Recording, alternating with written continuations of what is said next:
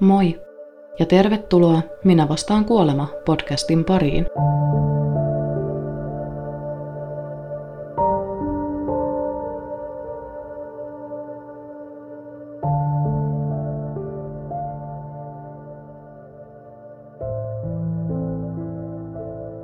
Täällä sulle puhuu Sini ja tänään ajattelin koittaa jo aiemmin pohtimaani kahden tarinan kertomista yhdellä jaksolla. Katsotaan, mitä pidätte, onko tämä tyyli parempi vai huonompi kuin yhden tarinan kertominen per jakso.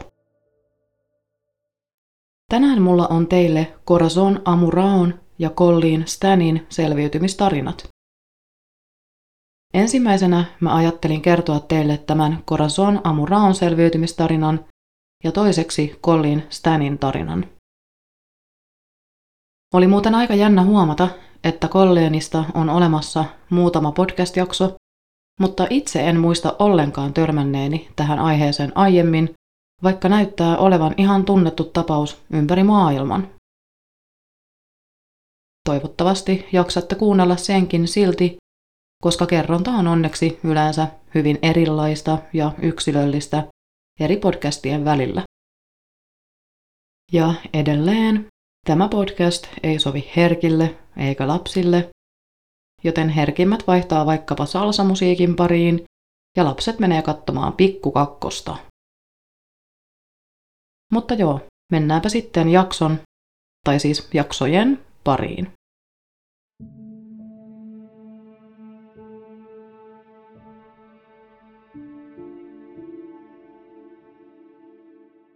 Corazon Amurao syntyi vuonna 1943 ja eli pienessä Patangasin maakunnassa lähellä Manilaa Filippiineillä.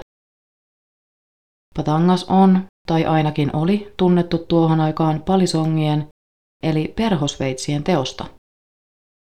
Tämä pieni infopläjäys selittyy myöhemmin, että miksi juuri tämän yksityiskohdan kerroin.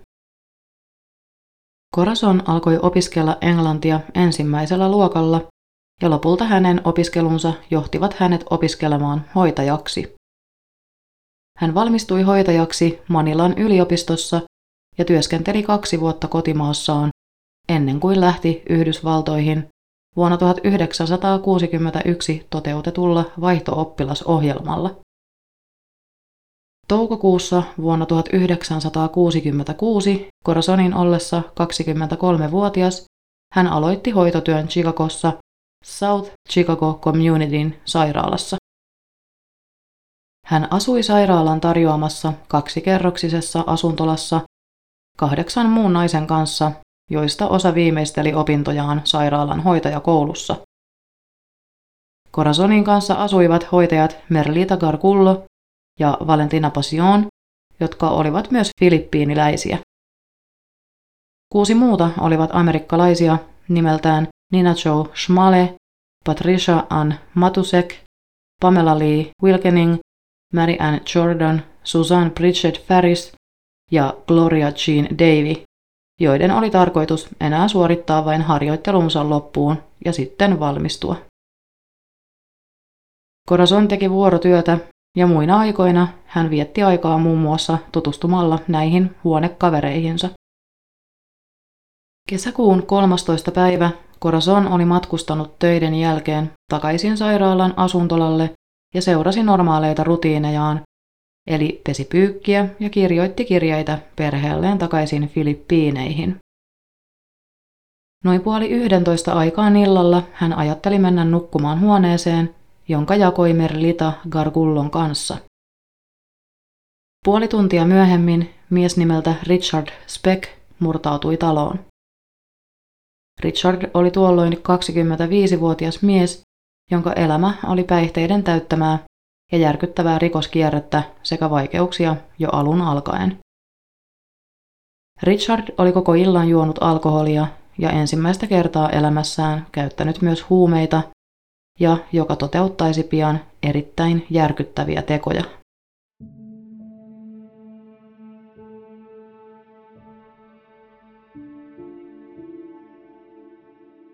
Kukaan ei ollut kuullut Richardin murtautumista asuntolaan. Murtautumisen jälkeen Richard nousi ylös rappusia 22 kaliberin ase- ja metsästysveitsi kädessään kohti yläkerrassa sijaitsevia hoitajien huoneita. Richard saapui Corazonin ovelle, koputti oveen ja Corazon avasi oven, aavistamatta ollenkaan, että oven takana seisookin Richard. Corazonin mukaan jotkut hoitajista sanoivat, etteivät uskoneet Richardin olevan väkivaltaisilla aikeilla talossa, koska Richard oli erittäin rauhallisen oloinen. Silti Corazon ja hänen samassa talossa asuvista hoitaja-opiskelijoista Merlita Gargullo ja Valentina Passion piiloutuivat vaatekaappiin, kun Richardin silmä vältti hänen ollessaan huoneen ulkopuolella. Heidät suostuteltiin kuitenkin ulos vaatekaapista toisen hoitajan toimesta, joka vakuutti heille, että he olisivat turvassa, kunhan olisivat ihan normaalisti ja rauhallisia. Heille sanottiin, että Richard varmasti lähtisi pois, kunhan saisi heidän rahansa ryöstettyä. Valitettavasti Richardin suunnitelmat olivat täysin erilaiset. Koska he asuivat useissa eri huoneissa, Richard kokosi heidät kaikki yhteen huoneeseen. Kun muut kämppikset saapuivat kotiin sinä iltana, Richard uhkasi heitä aseella ja käski muiden joukkoon samaan huoneeseen. Keskiyön paikkeilla Richard sitoi heidät käyttäen lakanoita ja muita petivaatteita sitomiseen.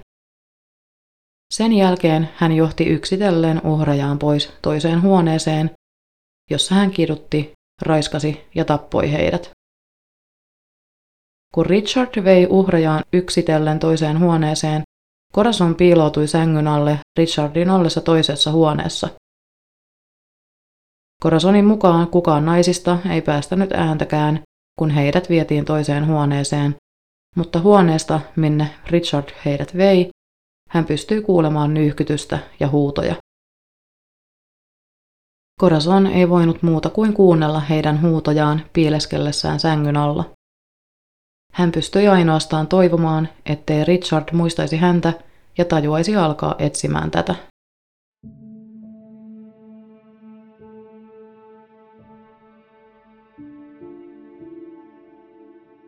Richardin onkin kerrottu sanoneen, että hän oli niin alkoholin ja huumeiden takia sekaisin, ettei lopulta muistanut kuinka monta uhria hänellä oli ja meni sekaisin laskuissa. Tämän ansiosta Corazon pystyi pysymään piilossaan ja selviytymään tästä järkyttävästä massamurhasta. Corazon oli siis sängyn alla ja piileskeli siellä aamu kuuteen asti ennen kuin uskalsi tulla ulos. Kuuden tunnin koettelemuksen ajan hän oli siis pysynyt hiljaa piilossa sängyn alla Richardin suorittaessa karmeita tekojaan. Hän pysyi sängyn alla näin pitkään, koska halusi olla aivan varma, että murhaaja oli poistunut talosta. Corazon oli sängyn alla myös saanut vähitellen itsensä irroitettua Richardin sitomista kahleista. Kun hän ryömi ulos sängyn alta ja lähti etsimään apua, hän löysi kaikki asuinkaverinsa kuolleina. Corazon juoksi järkyttyneenä ikkunalle huutamaan apua. Hän huusi viisi minuuttia eikä mitään tapahtunut. Sitten hän kapusi alas ikkunasta talon kielekkeelle ja huusi uudestaan apua. Hän oli huutanut noin 20 minuuttia apua kielekkeellä, kunnes mies koiran kanssa käveli ohi, ja pian tämän jälkeen poliisit saapuivat paikalle. Poliisit aloittivat murhatutkinnan ja Corazon oli saanut annettua Richardista hyvin yksityiskohtaiset tuntomerkit, mistä poliisit sekä kansa olivat erittäin hyvillään. Corazon oli muiden perustuntomerkkien, eli siis nämä pituus, ulkonäkö, vaatetus, hiukset ja niin edelleen, lisäksi nähnyt Richardilla olevan tatuoinnin, jossa luki Born to Raise Hell. Poliisit antoivat medialle kaikki tietonsa, että ihmiset pitäisivät silmänsä auki, jos he sattuisivat näkemään kuvaukseen sopivan miehen, ja että heidän tulee ilmoittaa näistä mahdollisista havainnoista heti suoraan poliiseille.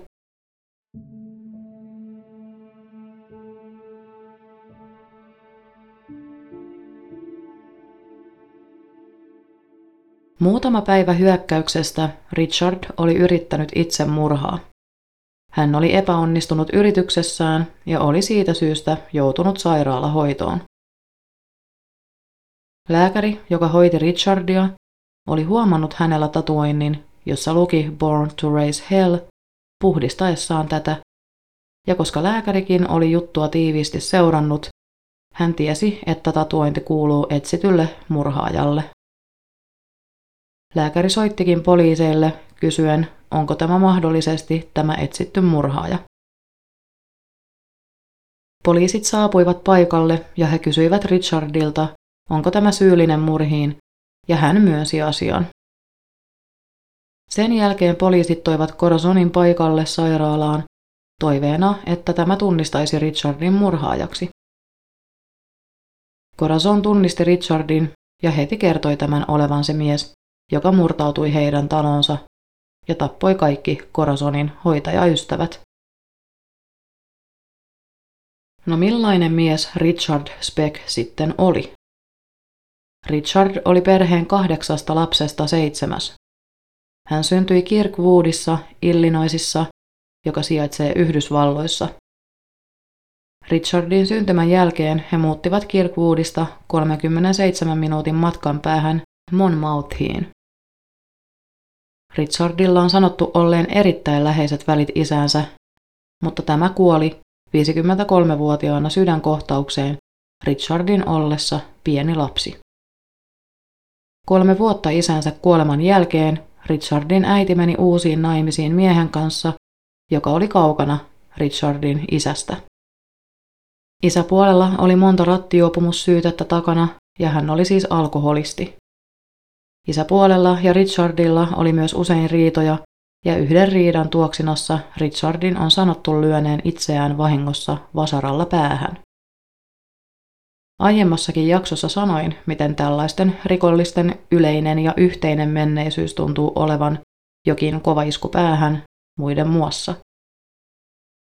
Richard oli 15 vuoden ikään mennessä juonut itsensä humalaan joka ikinen päivä. Lokakuussa 1961 20-vuotias Richard tapasi 15-vuotiaan Shirley Annette Malonen messuilla ja alkoi tapailemaan tätä. Shirley tuli raskaaksi vain kolmen viikon tapailun jälkeen ja he menivät naimisiin. Kolme kuukautta tämän jälkeen tammikuussa 1962 Shirley ja Richard muuttivat Richardin siskon luokse asumaan. Heidän lapsensa syntyi 5. heinäkuuta vuonna 1962, kun Richard oli vankilassa suorittamassa 22 päivän tuomiotaan kännitappelun takia.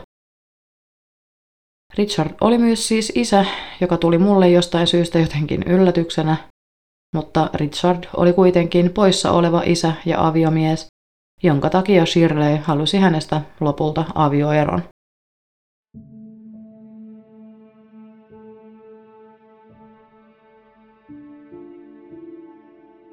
Vuonna 1966 Richard ryösti kaupan ja varasti auton, jonka seurauksena hänet etsintä kuulutettiin.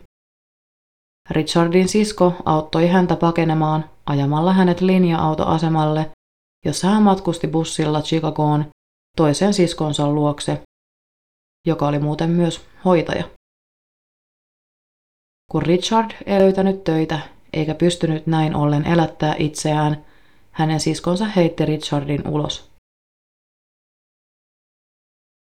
Richard lähti vetämään päätään täyteen, täynnä katkeria tunteita petetyksi tulemisesta. Hän tapasi illanviettoreissullaan 53-vuotiaan naisen ja raiskasi tämän varastaen naisen 22 kaliberin aseen. Richardilla oli ollut siis juuri tämä ase mukanaan siellä hoitajien asuntolalla mutta hän suoritti kaikki väkivallan tekonsa mukanaan olleella metsästysveitsellä ampumatta aseella kertaakaan. Kun Richard jäi kiinni ja Corazon oli häntä tunnistamassa sairaalavuoteella, sormenjäljet, joita Richard oli jättänyt ympäriinsä, vahvistivat lopulta tämän syyllisyyden. Richard pidätettiin ja Corazon odotti yhdeksän kuukautta todistaakseen Richardia vastaan oikeudenkäynnissä.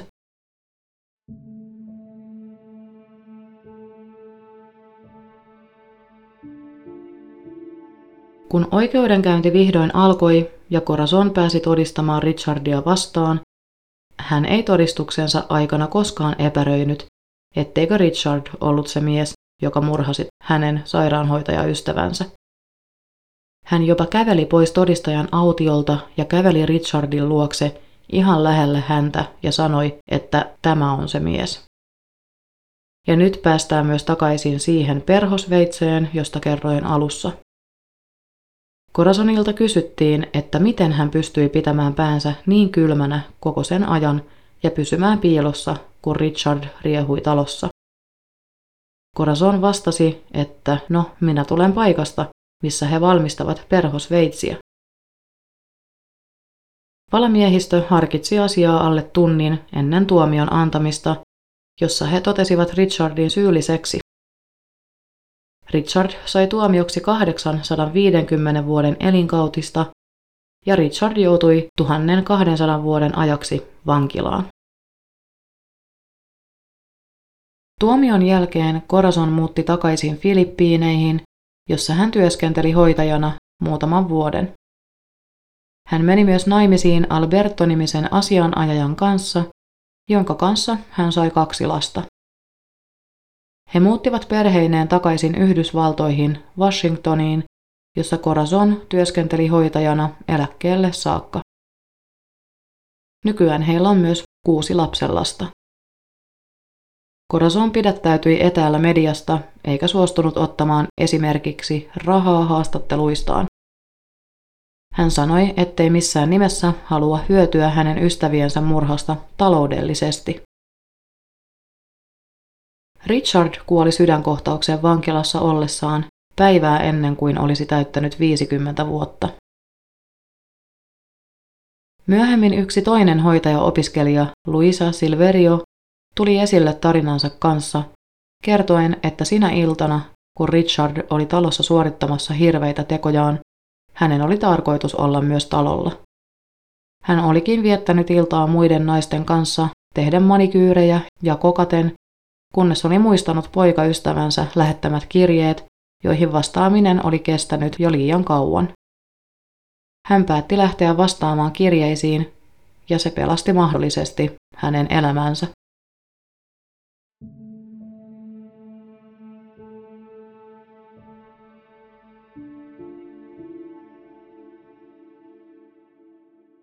Ja nyt mennään Colleen Stanin tarinan pariin. Colleen Stan oli parikymppinen nuori nainen vuonna 1977, joka asui Yhdysvaltojen Eugeneissa, Oregonissa. Oli hänen kaverinsa syntymäpäivä ja hän ei saanut autoaan käyntiin, joten päästäkseen syntymäpäiville hän päätti liftata päästäkseen juhliin. Juhlat sijaitsivat Pohjois-Kaliforniassa joka on noin kahdeksan tunnin ajomatkan päässä Eugeneista, ja liftaaminen olikin yleinen tapa tuolloin liikkua autolla paikasta toiseen. Colleen oli onnistunut saamaan kyydin jo Red Bluffiin saakka, joka on viiden ja puolen tunnin ajomatkan päässä Eugeneista, jossa hän ajatteli jatkaa liftaamista päästäkseen perille, eikä enää ollutkaan siis kovin pitkä matka edessä. Colleenin liftatessa loppukyytiä itselleen, miehen ajama sininen auto pysähtyi hänen kohdalleen. Hän oli torjunut aiemmin jo kaksi eri kyytiä, koska ajatteli heidän olevan epäilyttäviä, mutta nähdessään tässä autossa myös miehen vaimon heidän vauvansa kanssa, Colleen tunsi olonsa turvalliseksi nousta kyytiin. Autoa ajoi mies nimeltä Cameron Hooker, joka oli tuohon aikaan 23-vuotias ja mukana matkusti myös Cameronin vaimo Janice Hooker, silloin 19-vuotias, ja heidän vauvansa. Kaikki vaikutti olevan siis hyvin, ja Cameron sekä Janice vaikuttivat olevan aivan tavallinen nuori perhe. Colleen on sanonut miehen näyttäneen niin sanotusti nörtiltä ja hänen vaimonsa ihan tavalliselta, joten hänellä ei ollut huolta siis heistä päällepäin. Kuitenkin heidän pysähtyessä pitämään taukoa huoltoasemalla Colleenin ollessa vessassa hän sai kummallisen tunteen ja ääni hänen päänsä sisällä sanoi, että hänen tulisi hypätä vessan ikkunasta ja lähteä pakoon. Colleenin olisi kannattanut kuunnella tätä ääntä.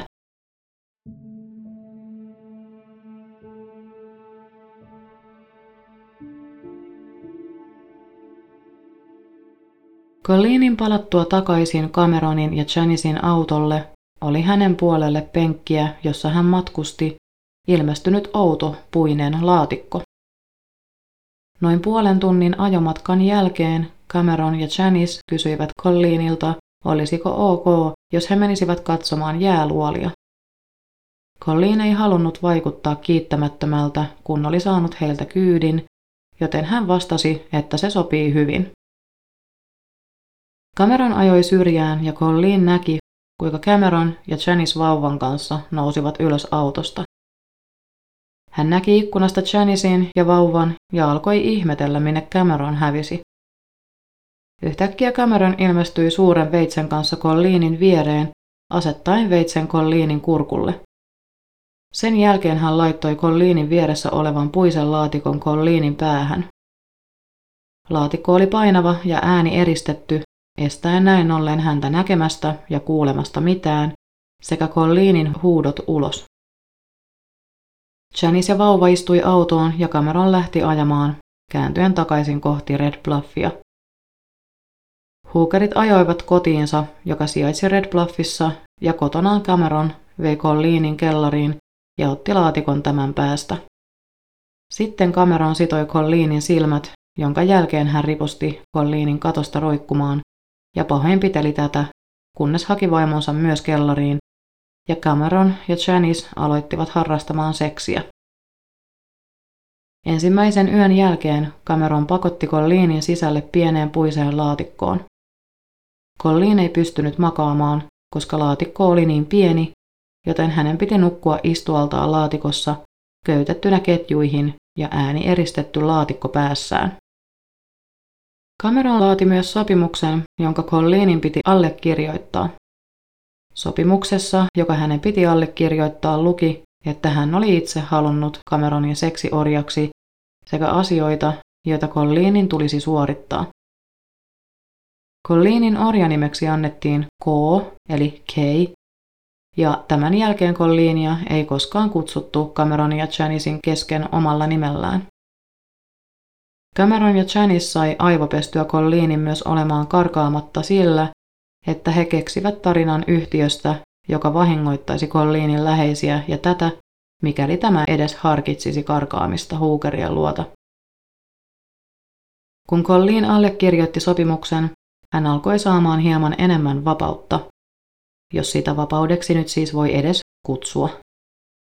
Hän hoiti talossa tiskit, siivosi ja niin edelleen, mutta aina kun Cameron kutsui häntä, mitä tahansa hän oli tekemässä, se asia piti jättää kesken ja juosta Cameronin luokse.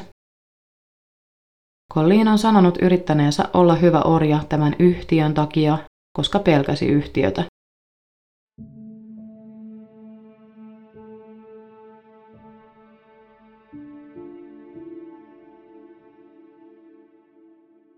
Janice ja Cameron oli tavannut, kun Janice oli 15 ja Cameron 19-vuotias. Janice tuli erittäin kurinalaisesta perheestä, eikä hän saanut tapailla ketään. Cameron kuitenkin onnistui vakuuttamaan Janicen vanhemmat myöntymään sille, että hän saisi viedä hänet treffeille. Ensimmäisillä treffeillään Cameron suostutteli Janicin riisoutumaan ja että tämä saisi sitoa hänet puuhun. Puusta roikkuminen alasti oli nöyryttävää ja sattui Janicea, mutta hän halusi miellyttää Cameronia. Tämä oli ensimmäinen kerta, kun hän oli jonkun kanssa, joten hänellä ei ollut mitään aiempaa kokemusta, mihin verrata. Janice ajatteli siis tuon kaiken olevan normaalia ja kuuluvan asiaan. Tammikuun 18. päivä vuonna 1975 Cameron ja Janice menivät naimisiin ja Cameronin kohtelu Janicea kohtaan vain paheni. Cameron halusi jonkun, jonka sai sitoa ja jolle sai tehdä väkivaltaa. Jossain vaiheessa Janice ei kuitenkaan enää kestänyt. Hänellä oli suuri toive saada lapsi, joten Cameron ehdotti tälle, että jos hän saisi itselleen seksiorjan, jonka kautta saisi toteuttaa fantasioitaan, Janice saisi lapsen. Janice suostui tähän. Heidän ainut sääntönsä oli, ettei Cameron saisi harrastaa yhdyntää tämän orjan kanssa, vaan yhdyntä oli tarkoitettu ainoastaan Janicein ja Cameronin välille. Kerran Colleen kuuli, kuinka Janice ja Cameron keskustelivat. Hän kuuli, kuinka Janice sanoi Cameronille, että hän voisi sittenkin, vastoin heidän sopimustaan, harrastaa seksiä Colleenin kanssa. Tai hän puhui Colleenista edelleen hänen orjanimellään Koona.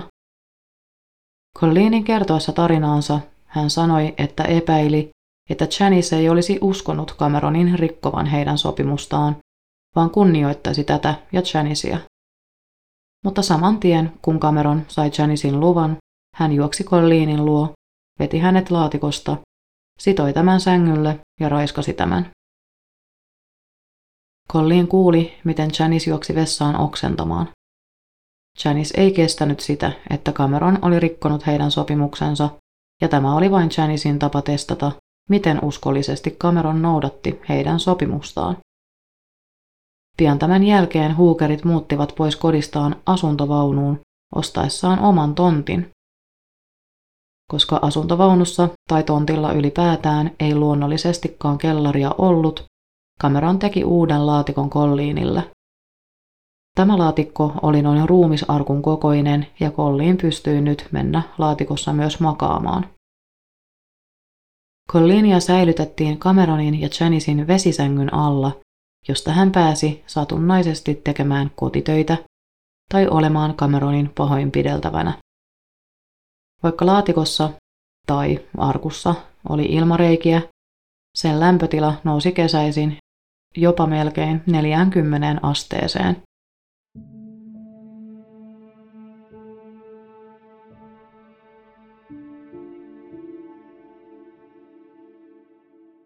Jossain vaiheessa Colleen auttoi Cameronia ja Janicea rakentamaan vajan takapihalle, missä Cameron saisi vapaasti kiduttaa Colleenia.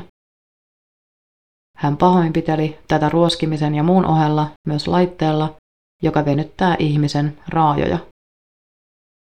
Colleen on kuvannut laitteen olleen kuin keskiajalta, jonne hänet kahlittiin käsistä ja jaloista ja alettiin sitten venyttämään hiljalleen. Janice oli tietoinen kaikesta, mitä Cameron teki Colleenille, paitsi siitä, että Cameron edelleen hyväksikäytti tätä. Aina kun Janice oli poissa, Cameron käytti tilaisuuden hyödyksi ja hyväksikäytti Colleenia.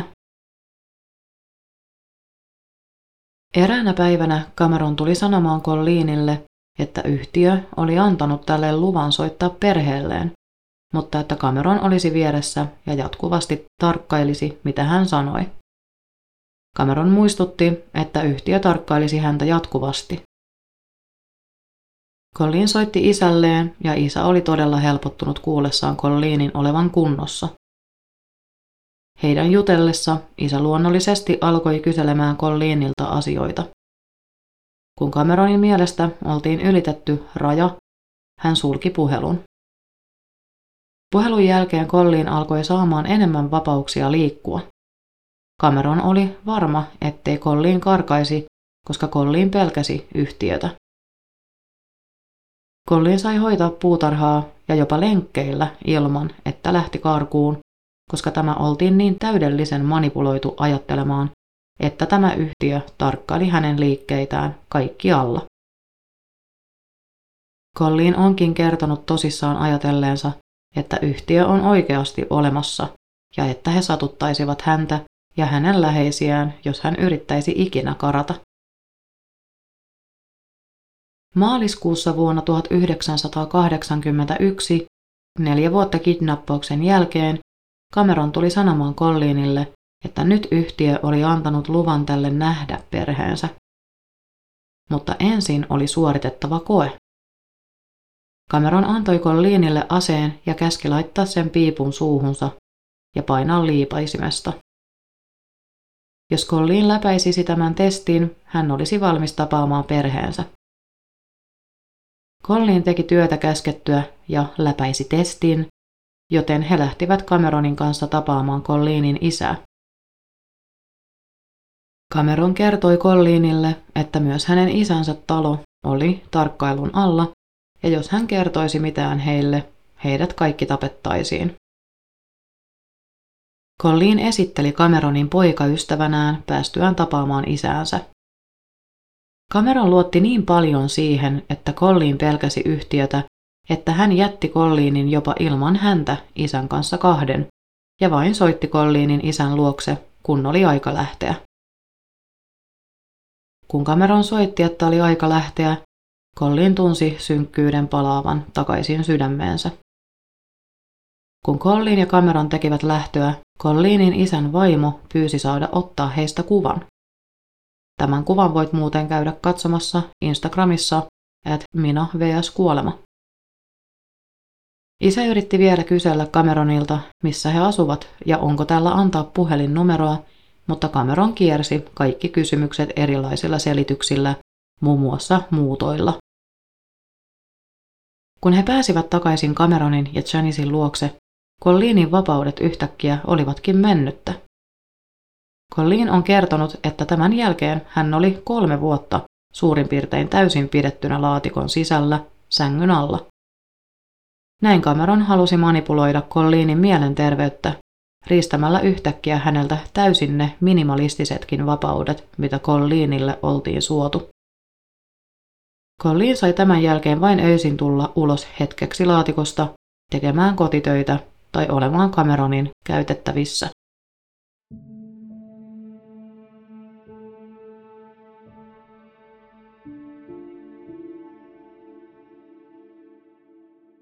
Vuonna 1984, eli seitsemän vuotta kidnappauksen jälkeen, Colin sai ylipuhuttua Cameronin siihen, että hän ottaisi vastaan siivoojan töitä motellissa parantaakseen heidän taloudellista tilannettaan. Cameron suostui tähän, mutta muistutti jälleen, että vaikka Colleen on ulkona laatikosta, se ei tarkoita sitä, että Colleen olisi vapaa. Colleenia tämä ei haitannut ollenkaan. Hän oli vain onnellinen, että sai olla poissa laatikosta. Tämän muutoksen myötä Colleen sai myös nukkua toisessa vessassa ilman laatikkoa, mutta hänellä oli koko ajan ketju kaulansa ympärillä. Samaan aikaan Cameronilla alkoi nousta valta niin kovaa päähän, että tämä alkoi puhumaan luolan kaivamisesta, jonne haalisi lisää naisia seksi orjikseen.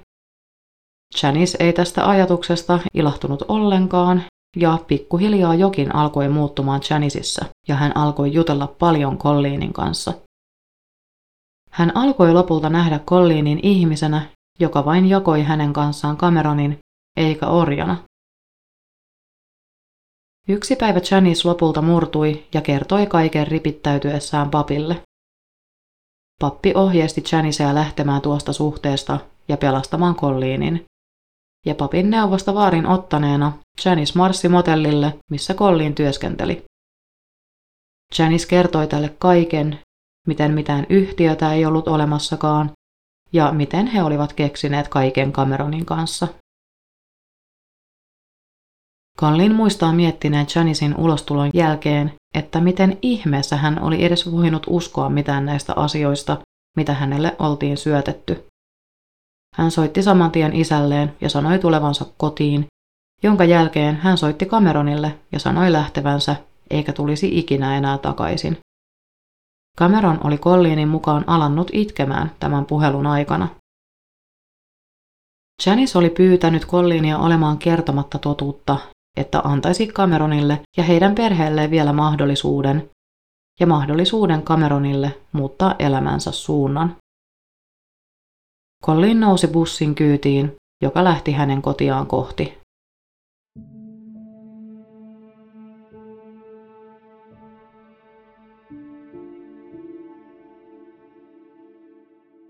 Kotona Red Bluffissa Janice kuitenkin jätti Cameronin ja marssi itse poliisien luokse. Janice kertoi kaiken poliiseille, jotka olivat Janicein yllätykseksi erittäin skeptisiä hänen tarinaansa kohtaan. Poliisit soittivat kuitenkin Collinille, joka vahvisti tarinan täysin.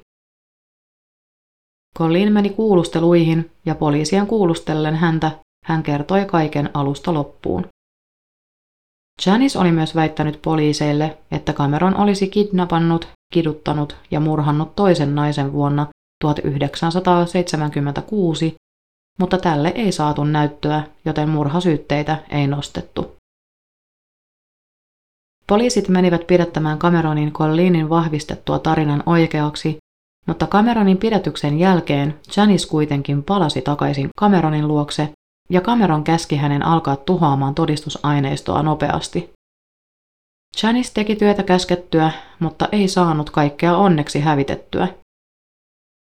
Cameronin luota löytyi Collinin allekirjoitettu sopimus ja erilaisia tavaroita, joita oltiin käytetty Collinin kiduttamiseen, hyväksikäyttöön ja pahoinpitelyyn. Janice suostui lopulta todistamaan miestään vastaan vastineeksi siitä, että häntä kohtaan ei nostettaisi mitään syytteitä.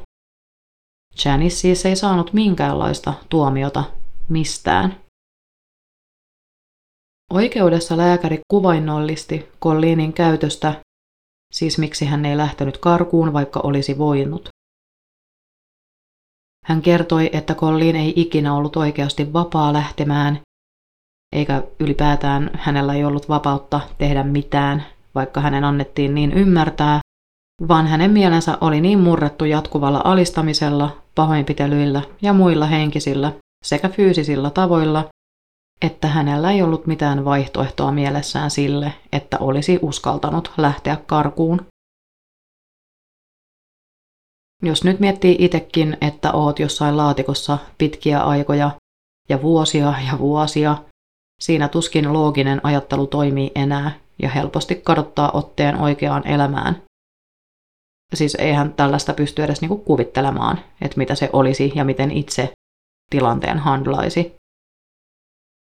Ihan ymmärrettävää siis, miksi Collinkin oli aivan varma yhtiön olemassaolosta, kun eli aivan hirveää elämää, jossa todellisuuden taju oli varmasti hämärtynyt aivan täysin.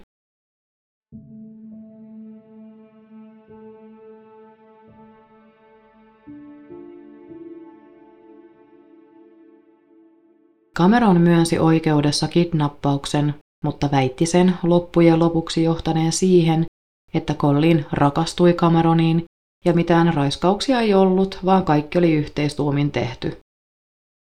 Valamiehistölle tämä ei onneksi mennyt läpi, vaan Cameron katsottiin syylliseksi.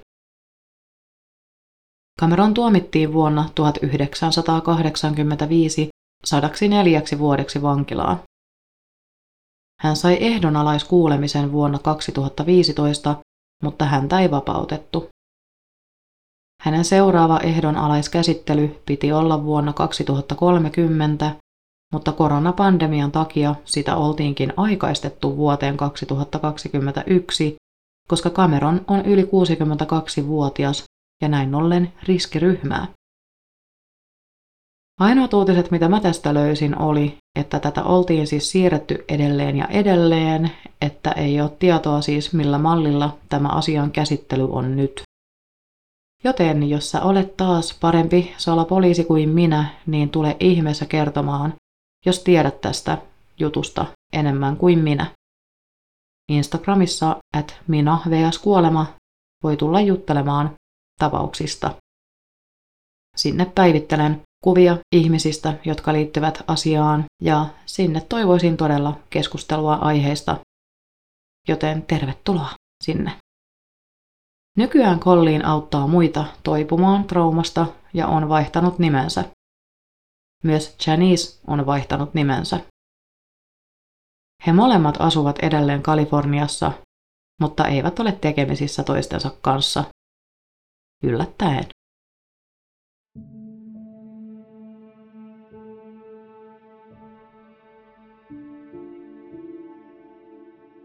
Tässä oli sitten kaikki tällä kertaa, mitä mulla oli kerrottavana. Kiitos kun kuuntelit tämän jakson ja tuu ihmeessä kertomaan, mitä mieltä olit siitä, että olikin kaksi juttua yhdellä, yhdellä jaksolla, eikö siis, niin, yhdellä jaksolla, joo. Instagramiin at Mina vs. Kuolema, jota olen tässä nyt näköjään hokenut jo monta kertaa, mutta joo, sinne saa tulla kertomaan, että oliko tämä parempi vai onko parempi pitää nämä selviytymistarinat erillään vai kerrotaanko jatkossakin kaksi tarinaa per jakso. Olisi tosi mielenkiintoista kuulla, mitä mieltä te olitte tästä. Mutta joo, palataan ensi kerralla sitten taas jonkin toisen tai toisten selviytymistarinoiden pariin. Moikka!